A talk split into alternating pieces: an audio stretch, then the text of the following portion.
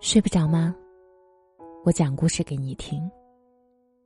不要在深夜流浪，你还有我。我是主播夏雨嫣，谢谢你听到我。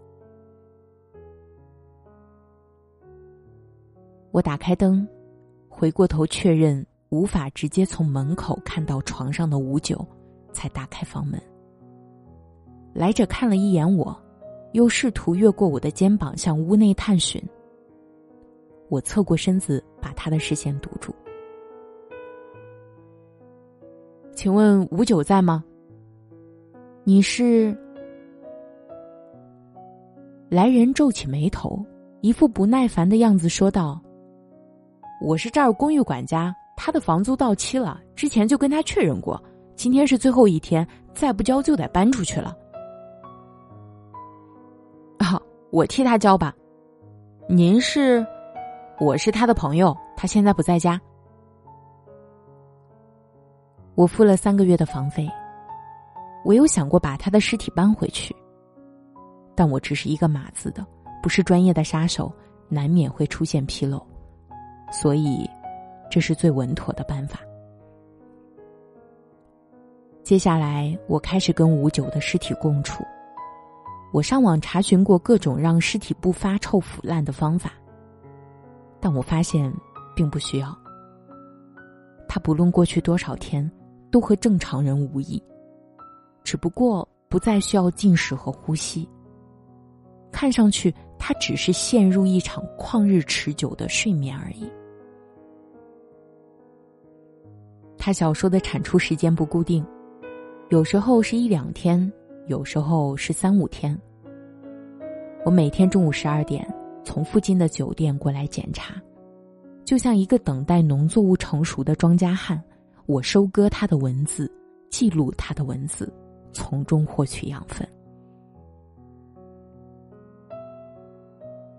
装满五九小说的器皿一个接一个，我把它们分门别类放进纸盒、塑料袋、行李箱。用一切目之所及的东西来放置他的文字，它就像是一只鱼，在源源不断的产卵。他从一个仆人变成了文字的孕育者。世界上是否还有人如他一样呢？音乐家死去，低下音符。摄影师留出照片，书法家释放笔墨。他们不需要生命的支持，成为一台机器，死而不已。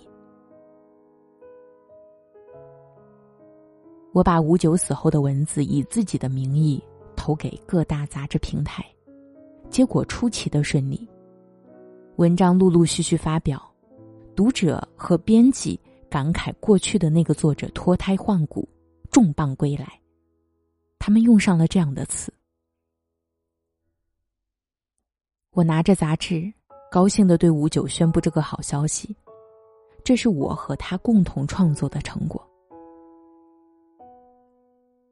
我又续了一年的房租，也不再住酒店。我和他就像是再正常不过的合租关系。我幻想自己推着他的尸体参加颁奖典礼，出席各种采访的场景。他苍白、瘦削，双眼紧闭。我举起他的手，接下奖杯，迎接鲜花和掌声。多滑稽的一幕！后来我发现，兴许吴九还活着，与灵异事件无关。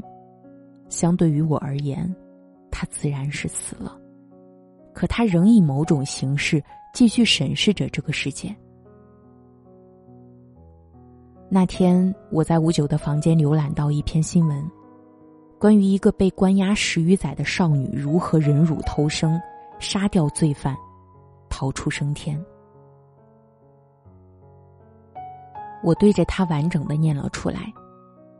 结果在第二天收集五九的文字时，我惊奇的发现，内容与这篇新闻如出一辙，包括时间线、逃脱细节，以及后来少女面对的舆论和庭审，都近乎相同。这篇名为《升天》的小说足有两万字，我不得不下楼买了打包袋，才将它全部装进去。我坐在床边对吴九说：“你是不是能听到我说的话？既然他能感受到外界的讯息，那是不是代表可以借此让他写出我想写的所有故事呢？”我想起来，他没有写过爱情，或者是有关情欲的小说。于是给玉安发消息，询问他周末是否有空。和玉安认识的时候，我是已婚，我们从来没有用出轨或插足形容过我们之间的关系。可是从普遍的价值观来看，事实就是如此。我早已不追求做一个好人，也无意为自己的行为开脱。他也是如此。离婚后，孩子跟了前妻，玉安也没有表露任何要和我修成正果的意思。还是有一天，我自己忍不住问他：“你没有想过跟我结婚吗？你是因为我离的婚吗？”玉安从床上坐起来，熟练的补妆。语气中自有一种云淡风轻，在不在乎和无所谓之间游离。不在乎是因为其他人不值得，无所谓是因为他自己够坚定。所以两者相加，他把人生打理的妥帖至极，像用一把熨斗烫平了人生这件糟衬衫。哦，那倒不是，我如实相告。那不就得了？所以，他回过身，拍拍我的脸，继续说：“何苦呢？”然后，翩然离去。他告诉我，他并不想打乱现在的生活。爱情在他的人生中并不是最重要的，甚至都没有排进前三。更荒谬的是，他可能并不爱我。而至于为什么会跟我在一起，我始终不明白。但认识吴九以后，我稍微能够理解一点了。我们都恰好被对方身上某种奇特吸引了，因为这种特质，我们可以忽略其他任何缺陷。自从来到五九这里，我和玉安已经几个月没有见面。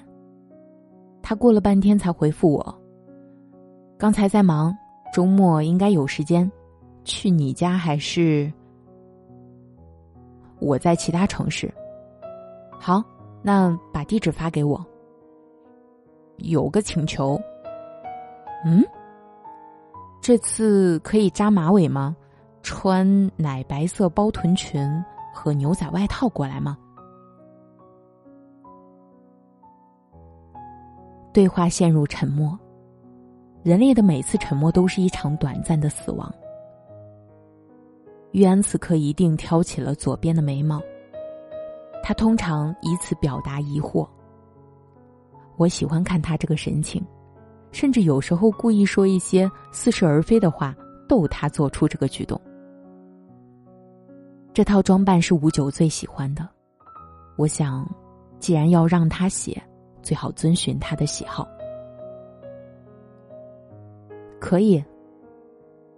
哎呀，如果不想，也不用勉强。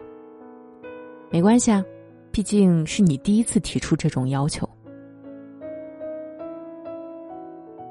玉安如我请求的那样过来，我们一见面就抱在一起，不需要任何寒暄和柔肠。我解开他的头发，帮他褪去衣服，我感受到了前所未有的欲望。是因为有吴九在旁边吗？我不知道，我只知道玉安在我面前成为了某种矛盾体。她是女神，也是恶魔，既纯洁又下作，既鲜艳又颓败。高潮来临的那一刻，我不再是我，而他也不是他。我们身底下的床成为一座孤岛，我们在末日前漂泊，时间也失去丈量的功能。抽吗？玉安递过一支烟，我摇摇头，戒了。我看一眼放着五九的衣柜，想到他是不抽烟的。玉安把杯子往上提了提，吐出一个烟圈，说：“最近发生什么事了？”嗯，在构思一个故事。说说看。我把我和五九的事说给他听，当然是以叙述小说的方式。玉安听完问道：“那么，男主再也没有写出过自己的小说吗？”对，我猜，这只是我的猜想。你是作者，怎么继续写下去，你说了算。吴九知道男主对自己着了迷，也知道自己死后会源源不断的产出文字，所以才会把自己的一切告诉男主。他需要的不过是一个搬运工。我的大脑一片空白，我机械般的转头看向衣柜。玉安也随我一同看过去，仿佛那里有什么致命的吸引力。玉安不愿多待。这间屋子不通风，也没有阳光。他的说法是，像在以两倍速衰老下去。走的时候，他笑着告诉我：“让你的男主尽快离开那具尸体，他们都有自己该去的地方。哪里？鲜牛奶应该待在冰箱，唱片应该待在唱片机，尸体。”要么被火化，要么去土里，总之不该在外面。那么，那个男主应该去哪儿呢？我没有问出口。我想到，既然一切等量交换，那化成灰或微生物的五九，是否属于等量呢？玉安走后，房间里只剩下我和五九。我打开电脑尝试写作，果然，我无论如何也写不出一个字。五九剥夺了我写作的权利。我穿好衣服逃离一样离开这里，我使劲儿的跑，直到再也跑不动。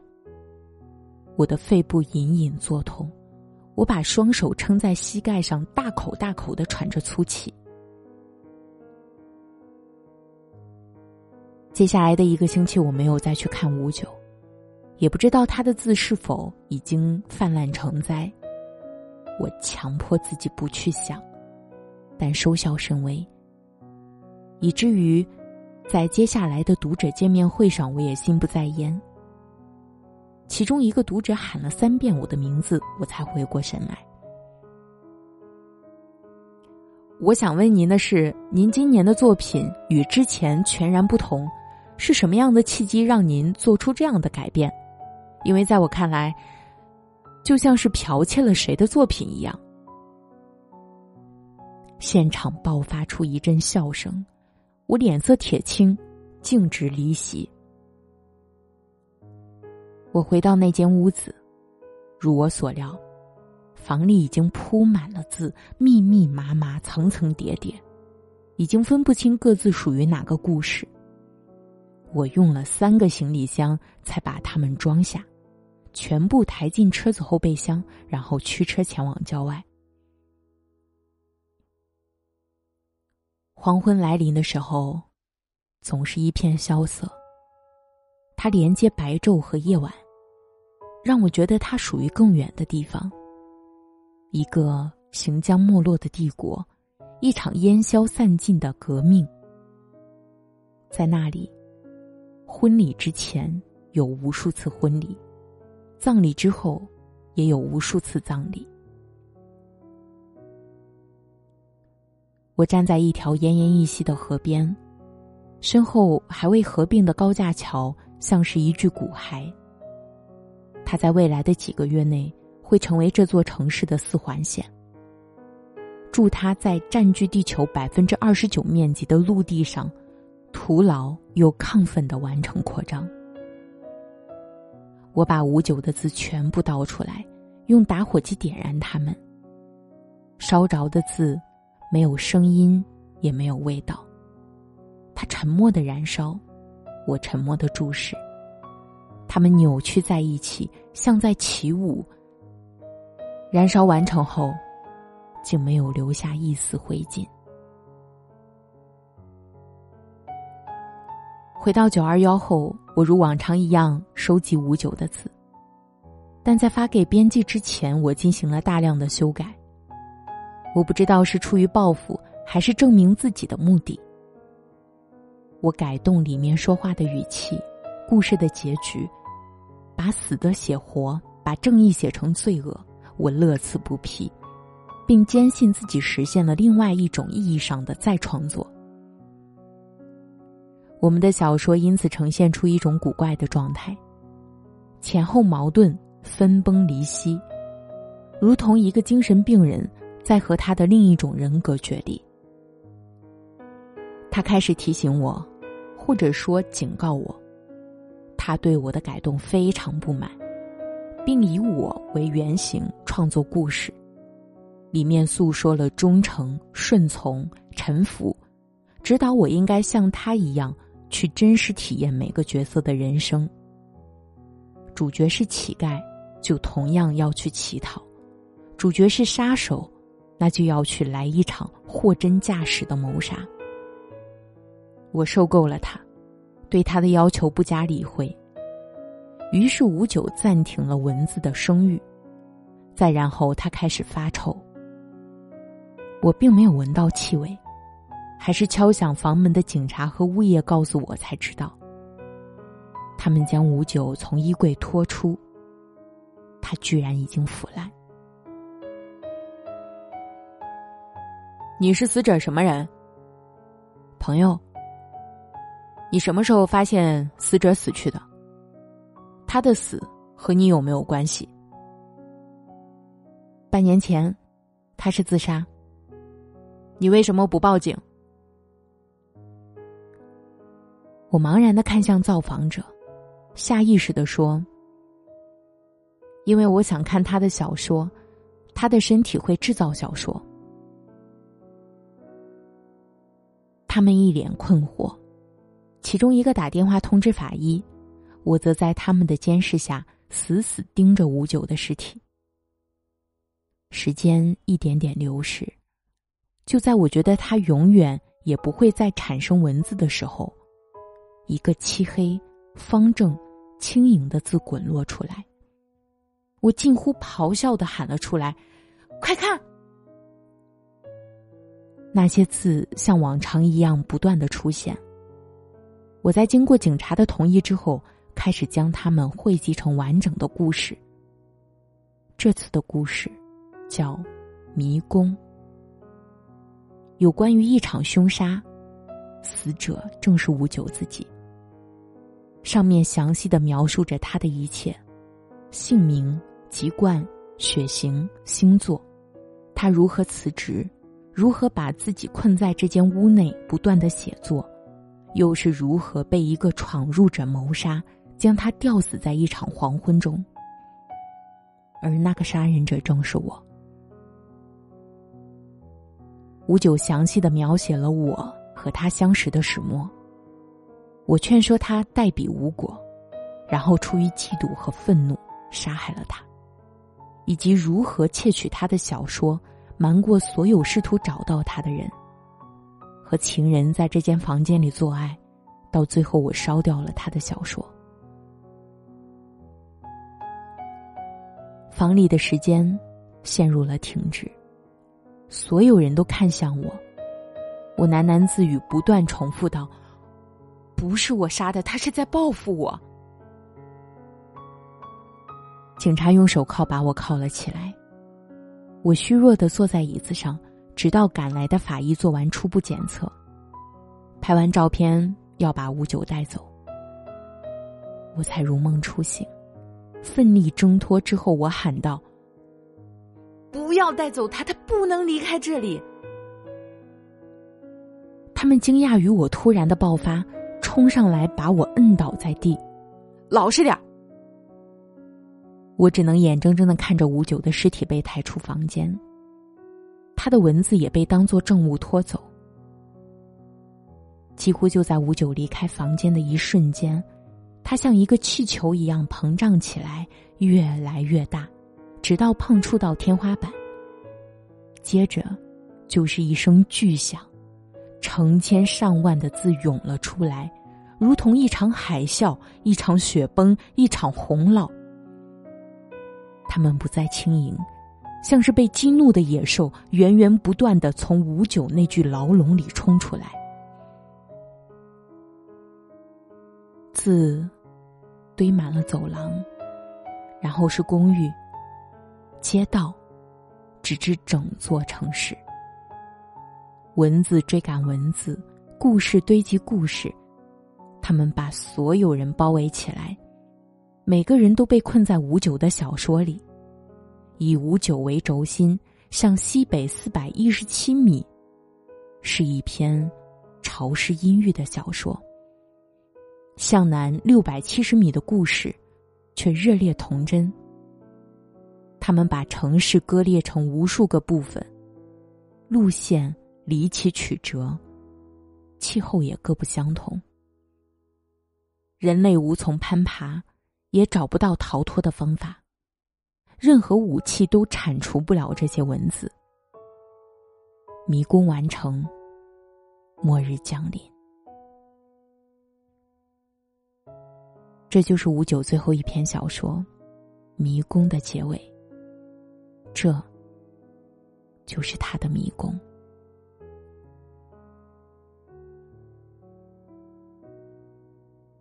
也许，听完这一整个故事。你可能会觉得迷茫，会觉得完全没有听懂。其实，五九是我们生活当中的某种状态，拟人化。五九的文字是某种思想。当你这样理解之后，再去品味这篇小说，也许你就懂了。我是主播夏雨嫣，谢谢你听到我，晚安。